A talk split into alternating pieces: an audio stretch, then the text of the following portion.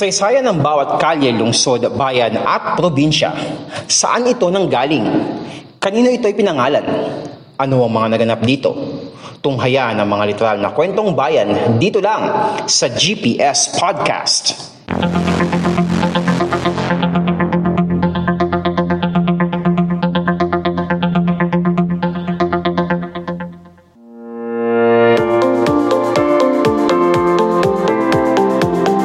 Podcast show na literal na kwentong bayan. Ito ang panibagong taon ng GPS Podcast. Tayo po ngayon ay napapakinggan sa Spotify, Anchor, Pocket Cast, Google Podcast, Red Circle at Apple Podcast. At napapanood po itong video na ito sa YouTube at sa Facebook. So kung kayo po ay nanonood sa ating YouTube channel na Podcast ni Mans, don't forget to subscribe and click the notification bell button. Piliin niyo po yung all para masundan niyo po yung mga susunod na episodes ng GPS Podcast. And also, kung nanonood naman po kayo sa ating Facebook page na Podcast ni Mans, don't forget to like and follow our page. And also, sundan niyo rin po ang ating Instagram account at Podcast ni Mans. So nandito na tayo sa huling bahagi ng ating first anniversary special ng GPS Podcast, ang Europe Pinas. So balikan ulit natin yung limang ah, episodes, limang naunang episodes dito sa Europe Pinas. So part 1, kung sa Pilipinas ay may Espanya Boulevard, sa Espanya naman sa Madrid ay may Avenida de Filipinas. Sa part 2 naman, pinag-usapan naman natin ang Barcelona, dun pa rin sa Espanya, and also yung bayan ng Barcelona sa Sorsogon. And sa part 3 naman, pinag-usapan naman natin ang Paris sa France at pinag-usapan rin natin ang kasaysayan ng Maynila na minsan ay kinilala bilang Paris of the Orient. Sa pang-apat naman na episode natin, pinag-usapan natin ang Rome sa Italy, pati na rin ang lungsod ng Lipa sa Batangas na sabi ko nga hindi lang siya kilala sa masarap na lomi, kundi ah, kilala rin siya dahil sa bansag, bansag dito na Little Rome of the Philippines. Dahil sa dami ng mga mabibisitang simbahan doon sa lugar na yun. At sa huling upload natin ay pinag-usapan naman natin ang Venice sa Italy and also pinag-usapan rin natin ang bayan ng Sitangkay, ang pinakadulong bayan sa katimugang bahagi ng Pilipinas na matatagpuan sa Tawi-Tawi. Ito ay tinawag namang Venice of the South kasi pareha silang ah, walang daanan para sa mga transportasyon na panlupa, puro mga bangka ang pangunahing transportasyon dun pareho sa mga lugar na yun. At ngayon naman, nandito tayo ngayon sa huling episode natin. Tayo naman ay tutungo sa Greece. At ang ating destinasyon ay sa makasaysayang lungsod ng Athens.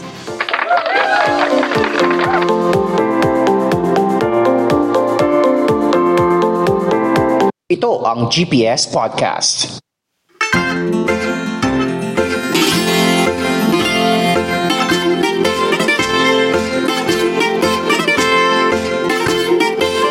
Athens, ang historical capital ng Europa. Kumbaga dito sa Pilipinas, ang katulad niya dito ay ang lalawigan ng Cavite. Ito rin ang pinakamalaking lungsod at siyang kabisera ng bansang Greece. May lawak na 38.96 square kilometers ang Athens and as of 2012, nasa 664,046 ang kabuang populasyon ng lungsod na yon. Isang Athens sa mga pinakamatandang lungsod sa mundo. Tinatayang nasa 3,400 years ang naitalang kasaysayan ng lungsod. Ang Athens ang pinakamalakas rin na city-state sa buong Gresya. Pero ang parang pinaka-kontrapelo niya yata dito na city-state ay ang Sparta. O nag-aawu-awu na si Enzo. Feeling niya sa si King Leonidas doon sa 300. Wala na bang abs? Tuloy tayo.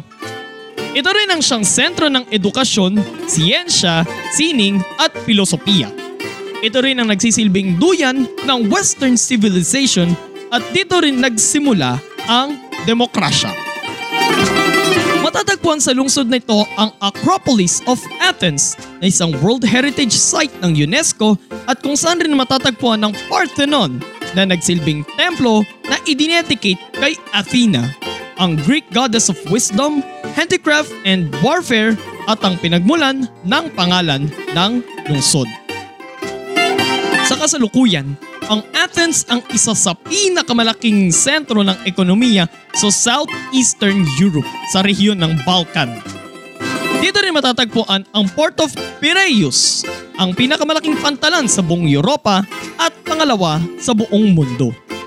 Aabot sa 20 milyong pasahero ang dumadagsa sa pantalang ito kada taon. Athens din ginanap ang kauna-unahang Modern Olympic Games noong 1896 at muling ginanap doon noong 2004.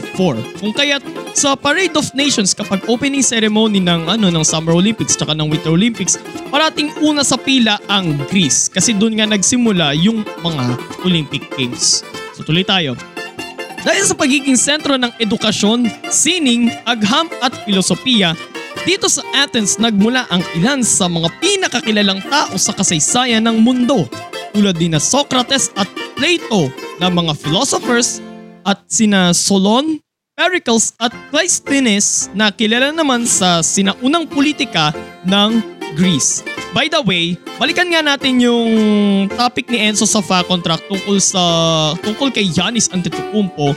Si Giannis Antetokounmpo and also yung uh, yung mga kapatid niya ay nagmula naman sa district ba yun Enzo, yung Sepolya? Sa distrito ng Sepolya, doon din sa Athens, Greece.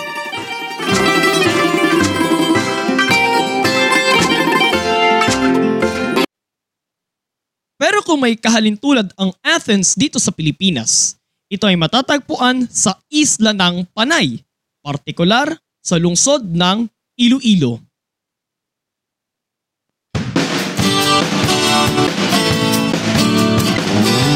Ang distrito ng Molo, ang tahanan ng napakasarap na pansit Molo. Ang Molo ay may lawak na 5.54 square kilometers and as of 2020 census ng Philippine Statistics Authority, nasa 76,393 ang populasyon ng Molo. Sa 180 na mga barangay sa Iloilo City, 25 dito ay matatagpuan sa Molo. Isang dating Chinese community ang Molo o kung tawagin ay Parian na naging isang bayan muna at naging isang district ng nooy bayan ng Iloilo sa bisa ng Act No. 719 noong 1903. Naging city ang Iloilo noong 1937. So balikan nyo yung uh, episode natin about sa City of Love which is yung uh, Iloilo City. Hanapin nyo lang yun sa YouTube, sa Facebook o di kaya sa mga audio platforms natin. Balikan nyo yung episode na yun. So tuloy tayo. Pero noong panahon ng mga Kastila, nagsisilbi ring sentro ng edukasyon sa rehiyong iyon ang Molo. Ang distritong ito ay binansagang Athens of the Philippines. Katulad kasi sa Athens, dito rin nagmula ang ilan sa mga kilalang personalidad sa iba't ibang larangan. Gaya ni na Ancheto Lacson na isa sa mga general ng Philippine Revolution, Gregorio Araneta, kalihim ng Malolos Congress, Supreme Court Chief Justice Ramon Avancenia, taga dito rin sa Molo, ang dating alkalde ng Iloilo City na si Jed Patrick Mabilog, pati na rin ang kasalukuyang mayor ng Iloilo City na si Jerry Treñas, taga doon din sa Molo. Ang kasalukuyang minority leader ng Senado na si Senator Franklin Drilon, taga doon din sa Molo, at ang award-winning Broadway producer na si Jet Tolentino.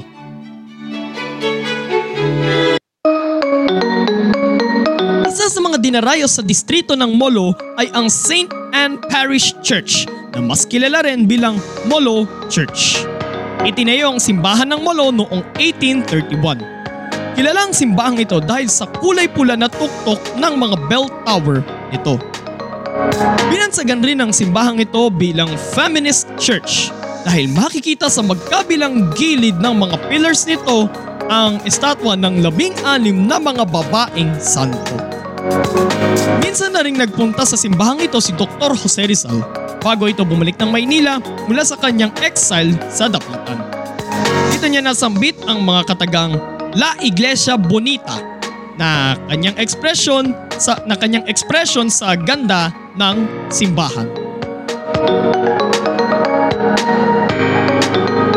Makikita naman sa harap ng simbahang ito ang Molo Plaza na isa rin sa mga dinarayong spots sa distrito.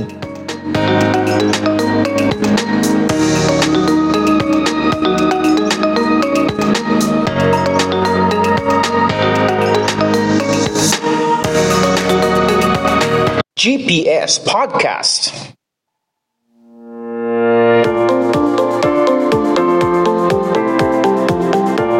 And there you have it mga kapodcast, ang ating first anniversary series ng GPS Podcast, ang Euro Pinas.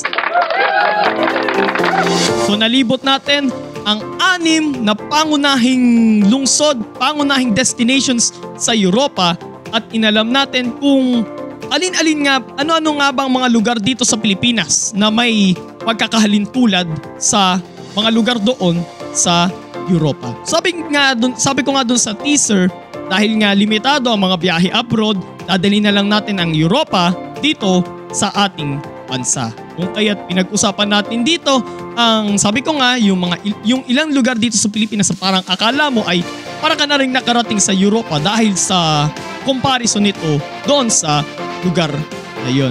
Ang, pag, ang pinagkaiba nga lang, let's say for example, yung sa first episode natin, yung ah yung Espanya y Filipinas. Sabi ko nga, kung dito ay may Espanya Boulevard, doon sa Espanya ay may Avenida de Filipinas. Kumbaga parang sign of friendship ang dating niya eh, di ba?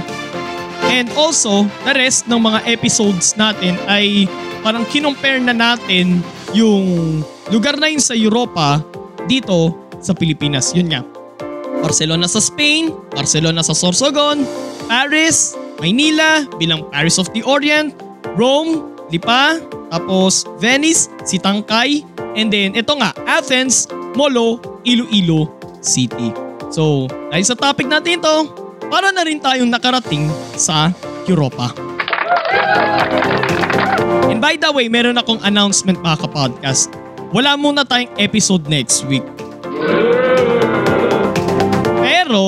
Itong malupit. Magkakaroon tayo ng Quiz B. Kaya, ihanda na ninyo ang inyong mga keyboards sa pagsagot sa ating comment dahil next week, ipipremiere lang natin ito sa Facebook page ng podcast ni Mans, ang GPS Podcast Quiz B. Ito ay kung saan babalikan natin ang 55 episodes. Ang 55 na pala to eh, no? Wow! Babalikan natin ang 55 episodes at dun tayo kukuha ng ilan sa mga katanungan doon. Okay? So sana naka, napanood nyo yung mga episodes na yun ng GPS Podcast. Again, katulad ng kung paano nyo sinuportan, hindi lang yung fact on track, kundi pati yung buong podcast ni Mans, ako po ay humihing, ako po ay nagpapasalamat sa inyo. Paano nyo sinuportahan ng fact on track? Paano nyo pa sinuportahan yung, yung coffee break, pati na rin yung buong podcast ni Mans? Nagpapasalamat po ako sa inyo. Kaya naman, see you next week sa ating GPS Podcast Quiz B. Siyempre may surprise. Abangan nyo na lang. Okay? So kung nagustuhan nyo po yung episode natin ngayon mga kapodcast, like, comment, share, and subscribe sa ating YouTube channel na Podcast ni Mans and don't forget to click the notification bell button. And also, sundan nyo rin po at ilike ang ating Facebook page na Podcast ni Mans. Sundan nyo rin po ang Fact on Track at GPS Podcast sa ating mga audio platforms, Spotify, Anchor, Pocket Cast, Google Podcast, Red Circle at para lang to sa GPS Podcast sa Apple Podcast. And also, sundan nyo rin po ako sa aking mga personal social media accounts, Twitter, Instagram, Laika, TikTok at sa Kumu. At sundan nyo rin po ang podcast ni Mans sa ating Instagram account. Okay? At podcast ni Mans. After a night o Mans, kay after a night o neo etos tis ek o ekpompis podcast uenay kay Rolecta and Nalaiko Paramiti to GPS Podcast.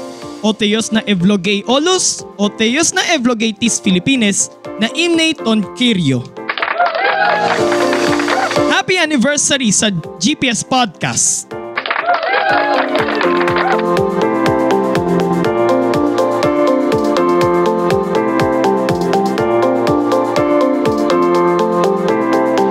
At yan ang isa na namang makabuluhang kwentuhan dito lang sa GPS Podcast. Pakinggan ang GPS Podcast sa Spotify, Anchor, Google Podcast, Apple Podcast, Red Circle, at Pocket Cast. At mag-subscribe sa podcast ni Mans sa Facebook, Instagram, Twitter, YouTube, Kumu, Laika, at TikTok. Walang chismisan, kwentuhan lang.